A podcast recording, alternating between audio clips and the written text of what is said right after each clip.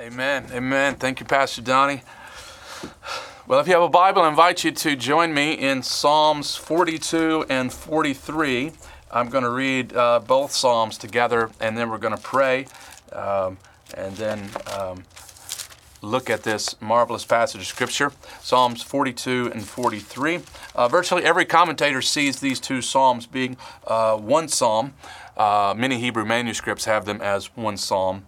Uh, and you'll also notice Psalm 43 has no, uh, uh, no title, no uh, superscription, which is rare for these uh, Psalms. Most notably, there is this common refrain three times uh, chapter 42, verse 5.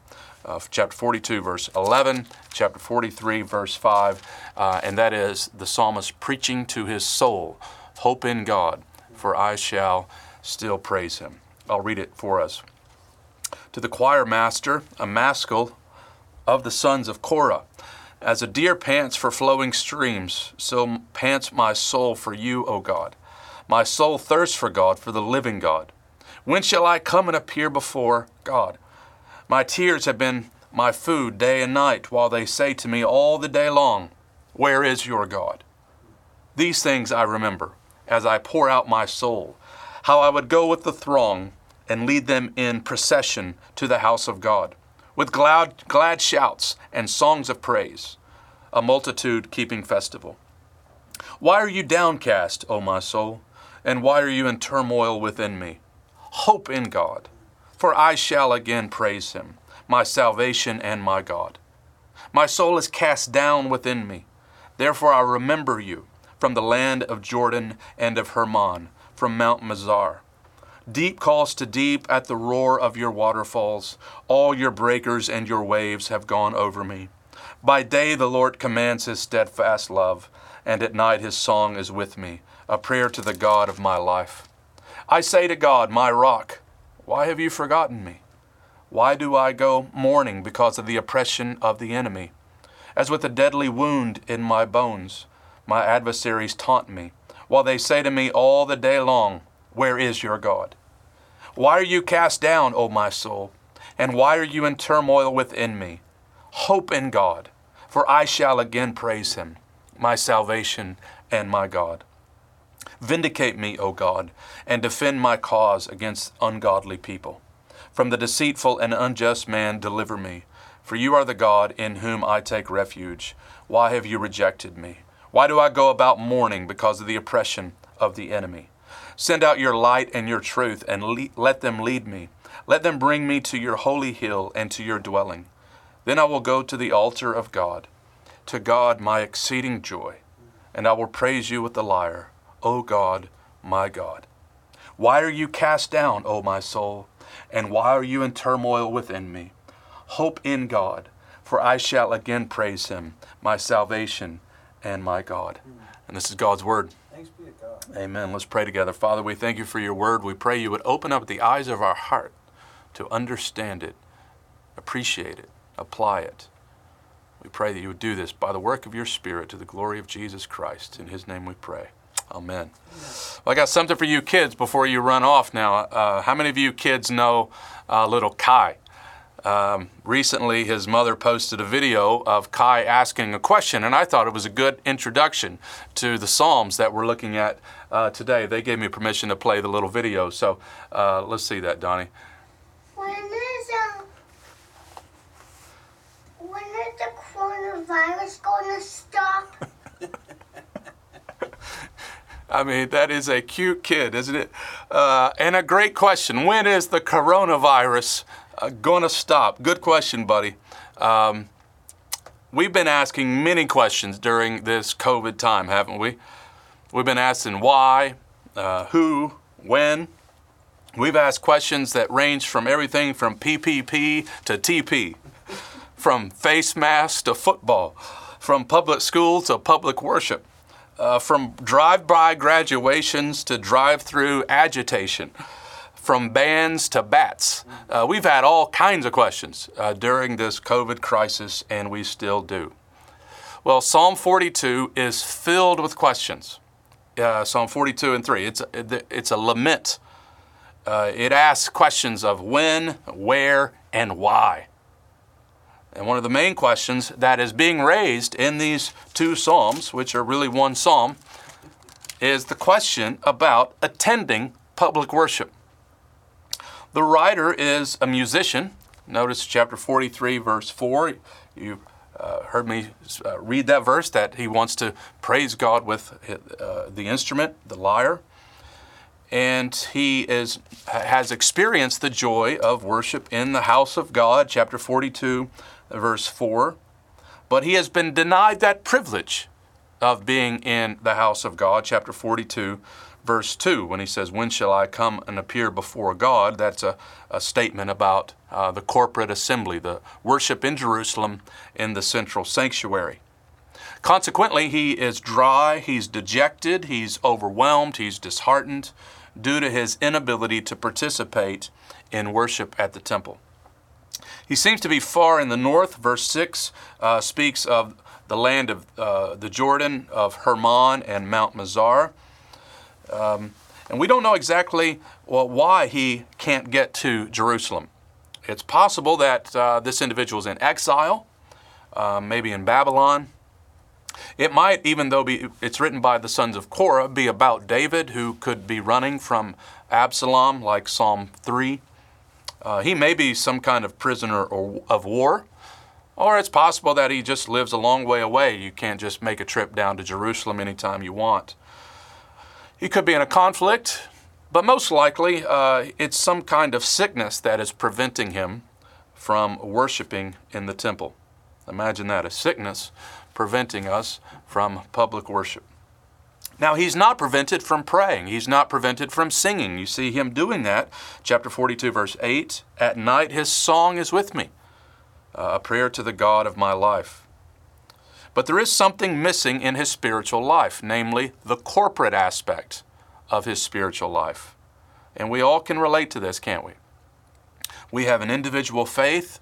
You know, no crisis is preventing us from singing to God, no crisis is preventing us from praying to God but we have been, uh, for a season, prevented from assembling together, as Hebrews 10 uh, teaches us uh, not to, to neglect. We've been, we've been out of sorts uh, because of it. Now, added to this struggle, the psalmist also speaks of the presence of enemies that are all around him. And so it's a psalm that has plea and lament, but it also has hope. It has hope, but he has to preach this hope to him because his circumstances and his surroundings don't seem to be very optimistic. They don't seem to be positive. And so he's dealing with what some writers through the years uh, have referred to as spiritual depression. So whether or not uh, we were in a, this quarantine season, we, we wouldn't even need that to identify with this psalm. All you need to identify with this psalm is to have some experience of darkness some experience of, of spiritual dryness, of, as some call it, spiritual depression. D. Martyn Lloyd Jones has a book called Spiritual Depression, in which he opens up with Psalm 42, talking about how uh, the psalmist is preaching to his own soul. Charles Spurgeon went through uh, many uh, seasons of depression, a lot of it due to physical illness, both he and his wife. And we know that Elijah uh, after a great victory in 1 Kings 18, is under a broom tree and asks God to kill him. Uh, he is under this broom tree in great sorrow. Moses had seasons of uh, downcast as well. So maybe you're in that season. Maybe you have, find, you've, you have found yourself in, uh, you're in the spiritual doldrums. You lack joy, you lack passion, you lack enthusiasm. You're, you're not desiring the Bible. Um, you're not enjoying singing the great hymns of the faith. You're having a, a broom tree kind of moment. You're having a Psalm 42 kind of moment. Well, I love the honesty of the Bible. I love the honesty of the Psalms. I love that you see, if you're in that season, you're not strange. You're not uh, an exception. That's, that's actually part of life in this fallen world. We're going to have various emotional experiences, spiritual experiences in our, our journey of faith. And we could dwell on why, you have these seasons, but that's really not the focus of, of these Psalms. Rather, I want you to see what this worshiper does when he's in these moments. And let this be instructive for you. The, the psalmist lets himself go, as one writer says, makes himself think, and then pulls himself together. He lets himself go in prayer, speaking honestly, candidly to God. He makes himself think, thinking about past grace, thinking about God's character. And he pulls himself together by preaching to his soul. Three times he has to do it. And it's not resolved at the end of the psalm. That guy's situation hasn't changed. Um, but you get a sense that it's, it's, but it's, it's helped. Uh, and it's what we do in this Christian life as well. So here's the structure to these two psalms, which are really one psalm. There are three stanzas, each having the same refrain. Uh, I already mentioned that, uh, that threefold refrain. And these stanzas contain prayer, lament, reflection, and preaching to his soul. So, stanza number one, I'm just labeling it as longing for God and participation in public worship. It's written by the Sons of Korah, which I think would be a great band name, don't you, Donnie? The Sons of Korah. Uh, this was a group of priests that were in charge of the ministry of singing. Um, God's always had uh, musical leaders. That's an important thing for us to realize. In fact, you go back and read 2 Chronicles 20, that's in that uh, uh, passage where Jehoshaphat is overwhelmed by the enemy and he doesn't know what to do. And he prays that famous prayer Lord, we are powerless and we do not know what to do, but our eyes are on you. And God uses the sons of Korah to sing, and God gives the victory uh, to his people. They were appointed by David for musical leadership and uh, there are a collection of them, I think 11 total, that you find in the Psalms of the sons of Korah. And unlike the Psalms of David, the sons of Korah have more of a corporate emphasis uh, because, again, they're in charge of leading corporate worship. And that's this theme you're seeing in these two Psalms is the desire to be together in the public assembly. Now, this word maskil uh, is is the Hebrew word. We don't translate it because we're not sure as to what it means. But uh, if you look at the the uh, the root of this word, it it basically means to instruct or to teach, and so it's a song that teaches us important lessons. Okay, so I want to work through the stanzas and then offer some lessons from this this maskil. Okay, um, verse one, desiring God's presence, he says. He is longing for God like a thirsty deer. So, some of you deer hunters, you, you could probably teach this better than I could. Uh, his, his whole being is panting after God. And why is that? Well, it's because he's not at home with the ungodly. You see, if you're, if you're at home with the ungodly, if you're at home with uh, the enemies, then uh, you're drinking from another fountain. You're, you're drinking from a different kind of stream. But true worshipers of God are not at home in this world. They're not at home with the ungodly. They are thirsty for God and for His presence. We realize that we, we must drink or die, right? We must have God. We must have His, His presence to nourish and strengthen and enliven us.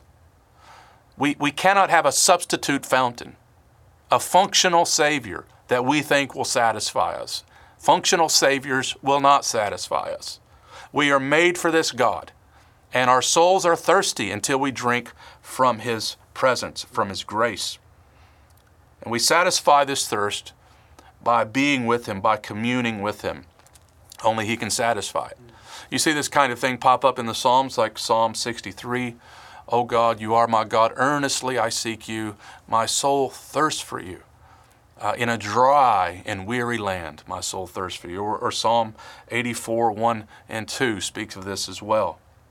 The point is, you, you, you can't accept an alternative. There is only one who can satisfy. And the psalmist realizes that. Now, verse 2, he says, he adds to the, the opening verse, My soul thirsts for God, for the living God. He gets that. He is the living God. That's the one who satisfies us. Not some idea, but the living God. When shall I come and appear before God? Again, he's got the temple in view here. God had always promised to meet his people in that temple. But the psalmist can't get there. He's detached, he's isolated, and he's dejected because of it. He longs to worship God with the people of God in the house of God. And so do we, don't we? Now remember, this is a song. So why would you sing this song? You can imagine assembling together and singing this song. And why would he write this song? Well, doesn't this song foster an anticipation for public worship? It creates a sense. If people were singing this before they would assemble in a gathering, uh, they would look forward to that. They would see public gathering as a gift and not as a burden. And I think that will happen uh, hopefully as we reassemble again, that we, we always recognize what a great privilege it is uh, to be together. I, I, said a couple of weeks ago, I think of uh, the Spanish flu back in uh, the early 1900s that uh, swept through um, uh, the country. And Francis Grimke, pastor in Washington, D.C., after the services had been banned for a month in October of 1919, he preached a sermon in uh, November in which he said this The fact that for several weeks we have been shut out from the privileges of the sanctuary has brought home to us as never before that the church, what the church has really meant to us. We hadn't thought perhaps very much of the privilege while it lasted, but the moment it was taken away, we saw at once how much it meant to us. Now, he was saying that almost 100 years ago, and we're saying it again. It is a privilege. And the psalmist here is saying, When, when shall I assemble again with God's people? And the sons of Korah, when can I lead God's people in corporate praise? Well, because he's not there, verse 3, he expresses his grief. He says, My tears have been my food day and night, while they say to me all the day long, Where is your God? All that God does is cry. He's drinking tears, not tea, because he is weeping. And the taunts of the enemies around him make things worse. While they say to me all the day long, Where is your God, pal? Why are you up here in the north and Jerusalem's all the way down uh, in the south? And, and why, why are you suffering like you are? Where is your God? Now, we have enemies. We have obviously enemies that come in the form of people, but we have an adversary that Peter says wants to destroy us. And I would just remind you of that, church, uh, during this crisis, that we have an enemy that would love to keep us down and dejected. Lloyd Jones, in his book Spiritual Depression, says The devil's one object is so to depress God's people that he can go to the man of the world and say, There are God's people. Do you want to be like that? Obviously, the whole strategy of the adversary of our souls, he says, of God's adversary is so to depress us and to make us look as this man looked when he was passing through this period of unhappiness. Where is your God? the enemy asks. His enemies conclude that God had abandoned him. That's what Job's friends said to him as well. It seemed as if God had departed. Well, verse 4 feeling deserted, he thinks about better times in which he where he used to lead worship. These things I remember as I pour out my soul, how I would go with the throng and lead them in procession to the house of God with glad shouts and songs of praise, a multitude keeping festival. He goes back to the time in which uh, there were great crowds of worshipers.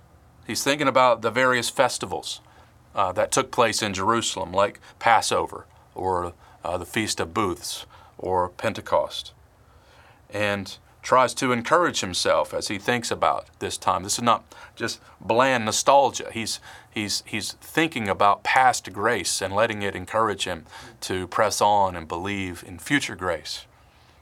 And so he says in verse 5 while his soul is not lifted up as it should be, the first of these self sermons, if you will, he preaches to his soul, Why are you cast down, O my soul? And it's the kind of thing you see in like Psalm 103. Bless the Lord, O my soul. Like, come on, soul. Wake up, soul. Bless the Lord. Uh, you have to do that sort of thing. You may sound strange if you do it out loud, but, but that's what the psalmist is doing.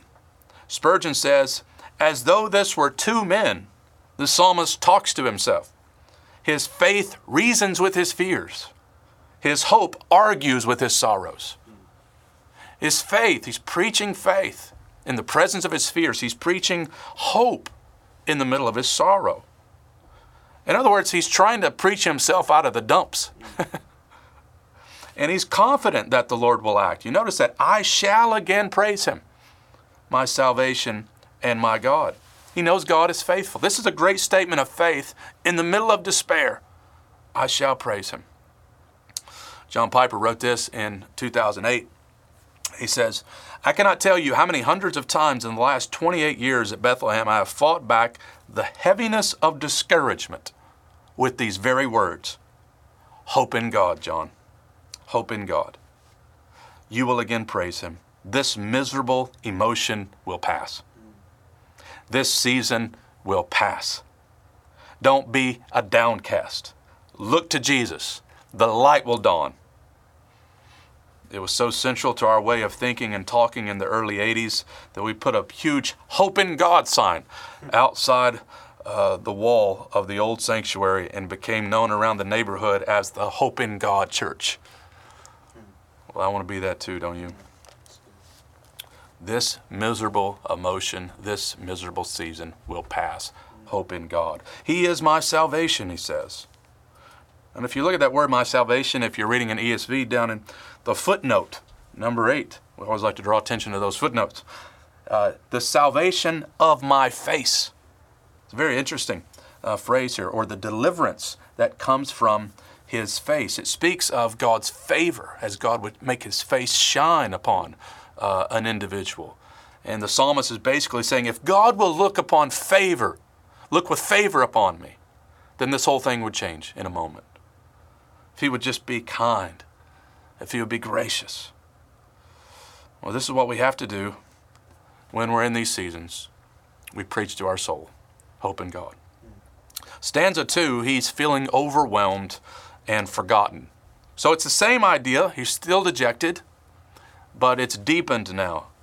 Verse 6 says, um, My soul is cast down within me, therefore I remember you from the land of the Jordan and of Hermon from Mount Mizar. now, Mount Hermon uh, is in the far north. Uh, you basically got Dan to Beersheba as you think about uh, the Holy Land. And up in Dan, up in the north, uh, there is this massive uh, uh, mountain range, set of mountains. Mount Hermon is there. If you, if you, ever get to take a trip to Israel, you will undoubtedly go see uh, Mount Hermon because the dew and the snow feed into the Jordan River. It's a very, very significant uh, thing to see while you're there. Uh, and it's a long way from Jerusalem.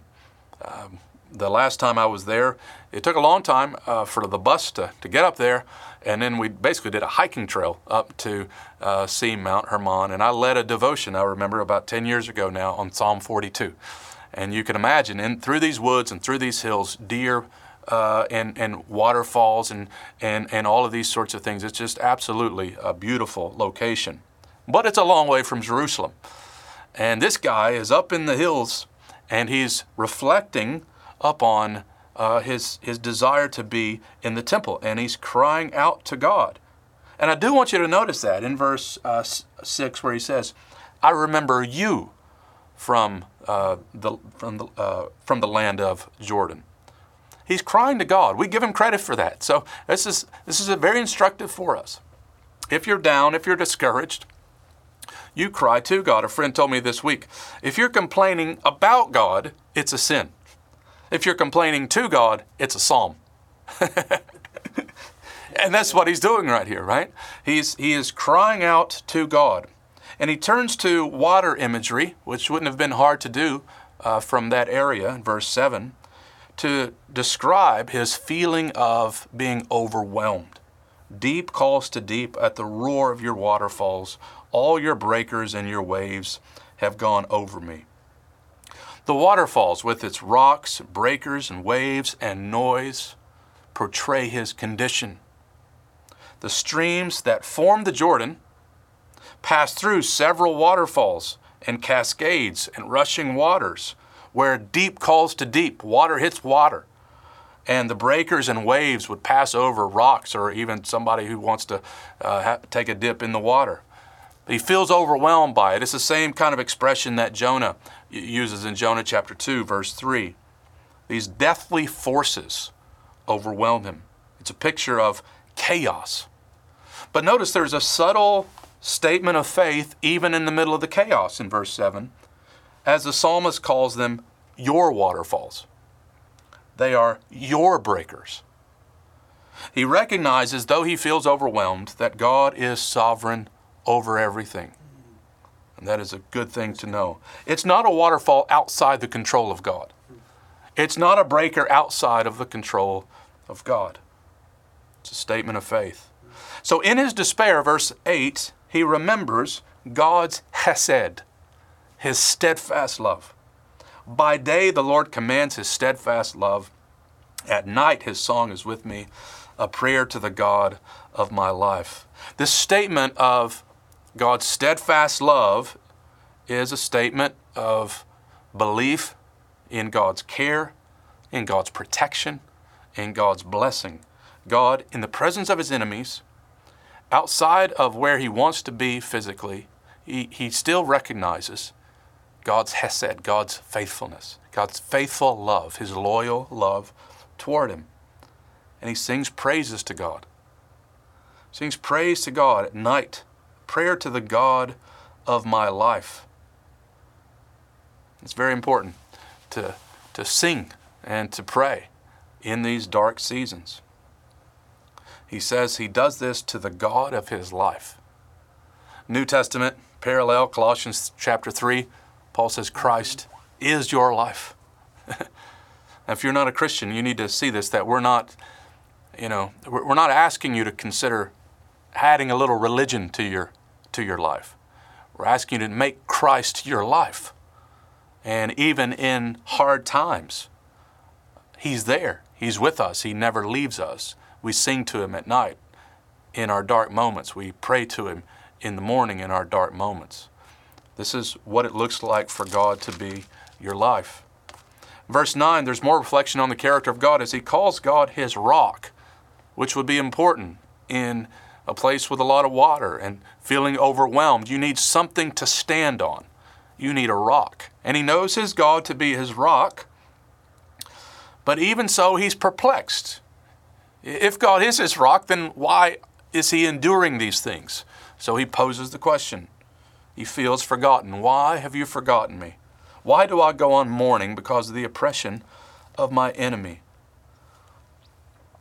He's been abandoned, he feels like. He hasn't been, but he feels that way. And he says here he's in the presence of these godless people who taunt him. his whole being, his bones in verse 10, uh, is distraught. He says, As with a deadly wound in my bones, my adversaries taunt me, while they say to me all the day long, Where is your God? And in this feeling of desertion, he once again preaches to himself Why are you cast down, O my soul? And why are you in turmoil within me? Hope in God, for I shall again praise him, my salvation and my God. One of the things we want to uh, remember when we're in these down times. That's that's how good Donnie and I are together. He knew I needed water, and I didn't even give him the clue. he can tell by my voice. One of the things we preach to ourselves when we feel abandoned is the fact that we are not abandoned. Mm, we have to take truth to our emotions. We have to take uh, the words of Jesus. Uh, I will never leave you. I will never forsake you. Lo, I'm with you always, even to the end of the age. Mm. Christ gave up his life. As he said, My God, my God, why have you abandoned me on the cross? So that you and I will never be abandoned. And that's good news. We preach that to ourselves. I'm with you. I'm with you. I'm with you. He's with you. Third stanza, final stanza, deliver me so that I can attend public worship is my heading. Now, this has an intensified plea. Verse 1 Vindicate me, O God, and defend my cause against ungodly people from the deceitful and unjust man. Deliver me. He knows God to be powerful enough to vindicate him, God powerful enough to defend him and prosecute the enemies and to deliver him, so he cries to him. He bases his prayer on his understanding of God, and he speaks more of the character of God in verse 2 as he says, For you are the God in whom I take refuge. So, already in this psalm, we've, we've learned a lot about God, about Him being our rock, about Him being our refuge, about him being the living God. And here he is the refuge. He's perplexed. Again, it's a statement about the nature of God, like chapter 42, verse 9 God is rock, and then it's followed by a question. Here, God is refuge, and it's followed by a question. He knows who God is, and that's why he is perplexed. When he says, Why have you rejected me? Why do I go about mourning because of the oppression of my enemy? And so, in his darkness, in verse 3, he asks God to send light and truth. Send out your light and your truth, and let them lead me let them bring me to your holy hill and to your dwelling. the light of God is to means to experience redemption and rescue. Uh, you see that in uh, various places. Isaiah chapter 60, for example, where the light is spoken of as liberty and salvation and redemption. Truth here speaks of God's covenantal faithfulness to his people. Both of these are expressions of God's hesed, of his love. If God will send His light, that is His rescue, and if God will express His faithfulness to Him, His covenantal faithfulness, then this, this worshiper will be able to go to the holy hill, to Jerusalem. He will be delivered and he will attend corporate worship again.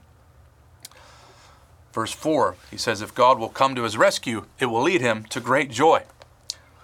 Then I will go to the altar of God, to God, my exceeding joy. So God is the living God. God is our rock. God is our refuge. God is our joy. To God, my exceeding joy.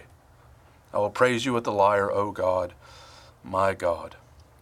He can already imagine himself playing his instrument to God in corporate worship. He's longing for that. And so he preaches to himself a final time giving his current situation with the same message. The situation hasn't changed, but there's hope. He's perplexed, but God is present, God is with him. And we have to preach to ourselves all the time who God is and what God has done. And it's not hard, right? From a New Testament perspective, look what God has done for us. I was talking to a man a couple of weeks ago. I was trying to take care of the of the yard of the house we're trying to sell, and uh, he came over and we just started having a discussion. And he had some real questions about the problem of evil, about why uh, there's evil and sin in the world, and so on. And I gave him a, a, an answer. Um, and then he said to me, uh, "I just wish God would come down and show Himself to us." He really said that. And I said, Well, He has. He has shown Himself to us. And God may not have answered every question that you and I have ever raised, but God has done something better than answer a question. He sent His Son, Amen. against whom there is no argument. he is the yes and the amen. And we preach this to our soul. Well, this is a, a great maskil. Psalm 42 and 3. And I just want to point out real quick five brief lessons these are not new ideas. I've already mentioned them, but let me just gather them up for you. What does this psalmist do in spiritual depression? What does he do in this funk that he's in? Number one, he laments. He laments. Uh, I think it's about a third of the Psalms are lament.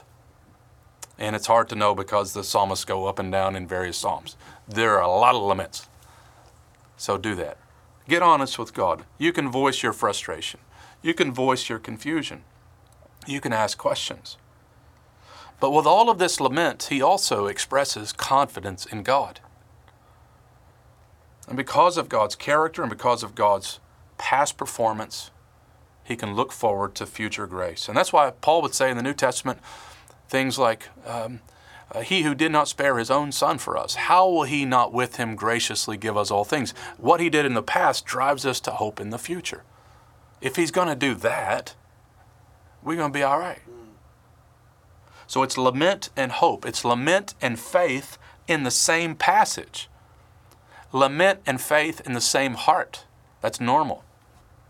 Secondly, he not only laments, but he thinks about the nature and character of God. Now, you have to do this. And at times, that's why the psalmist seems, you know, kind of a, spi- a spiritual schizophrenia. But he's not. This is normal. Recall 2 Corinthians chapter 4, where Paul says, We are afflicted in every way, but not crushed.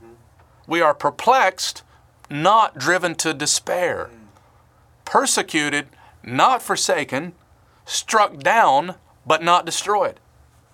These ideas look mutually exclusive, but they're not. They're part of the paradox of the Christian faith.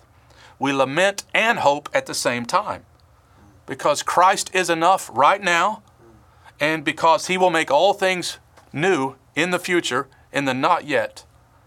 In the middle of our despair, we have hope. And to do that, you have to think. You have to think about the nature and character of God. and I've already noted how He does this all throughout the psalm, calling attention to God's Hesed, to God's salvation, to God's nature, to God's light and truth, to God's sovereignty. He forces himself to think. God hasn't changed, and he reminds himself of that. And I remind you this morning, my friends, that Jesus Christ is the same yesterday, today, and forever, and no virus is going to change that. So we have to stop and think. Thirdly, he remembers past grace, past experiences of public worship. These experiences that we get to have when we are together, like the sons of Korah had, are holy reminders that God is real, that God is gracious, that God is the living God, and these past experiences give us hope for the future. Number four, he sings. I already called attention to that. Verse 8 At night his song is with me. What kind of song? This is a this is what you might call a praying song. It's a lament. It's a pleading song. It's a faith-filled song. I thought about Paul and Silas as they're in prison. They're praying and singing hymns to God. Luther once told his associate, Philip, Come, Philip, let us sing a psalm and drive away the devil. and on another occasion, Come, Philip, let's sing the 46th psalm. Sometimes we have to do that, don't we? We have to sing ourselves out of prison. We have to sing uh, away the devil. And he's singing in the presence of these enemies. Finally, I've noted it over and over, he preaches to his soul. What do we do in these times of spiritual funk? This worshiper would not concede to his enemies, and he would not concede to his emotions. And let me encourage you not to concede to your enemy, the devil, your enemies, people around you, and not to concede to your emotions, which are up and down and are all over the place. On this side of the cross, we know the greatest source of hope. As the psalmist says, hope in God. We say that Jesus Christ, in the words of Peter, is our living hope. We say, in the words of Titus, He is our blessed hope. In the words of Hebrews chapter 6, we have a steadfast anchor of the soul, a hope. Or in 1 John chapter 3 verses 1 to 3, everyone who has this hope purifies himself even, even as he himself is pure. So we have to take ourselves up and say something like, Self, if God is for you, who can be against you? Self, nothing will separate you from the love of Jesus Christ, ever. Self, I will see the face of Jesus Christ. Self, I'm going to grieve and lament in this moment, but self, one day I will see Jesus Christ and my faith will end in sight and He will wipe away tears from my face and death will be no more. And all viruses will be stopped on that day. That's when all viruses will stop. Well, that's our great hope. And that's what we do when we're in these really hard moments. You know, verse 2, uh, you see another footnote there, can be translated, When shall I see the face of God? And in the New Testament, we have the answer to that. As Jesus said, Whoever has seen me has seen the Father. The glory of God in the face of Jesus Christ. We will see the one who's greater than the temple. There's coming a day, John says, when the Lamb will lead us to the fountain of living waters, and he will wipe away every tear from our eyes. So, my friends, I pray that God would give you a great thirst for Jesus today. that you would drink deeply from the river of his delights. And he would give you a great thirst for that day when we see his face. Amen. Father, we thank you for the honesty of the Bible and the hope of the Bible. Help us, grant us grace to preach truth to our emotions. Grant us joy, a real joy that flows from the gospel. Even now, as we sing, may you help us to sing in the midst of sorrow, in the midst of frustration, in the midst of discouragement, in the midst of grief. And may you bless your people, we pray in Jesus' name. And everybody said, Amen. Amen.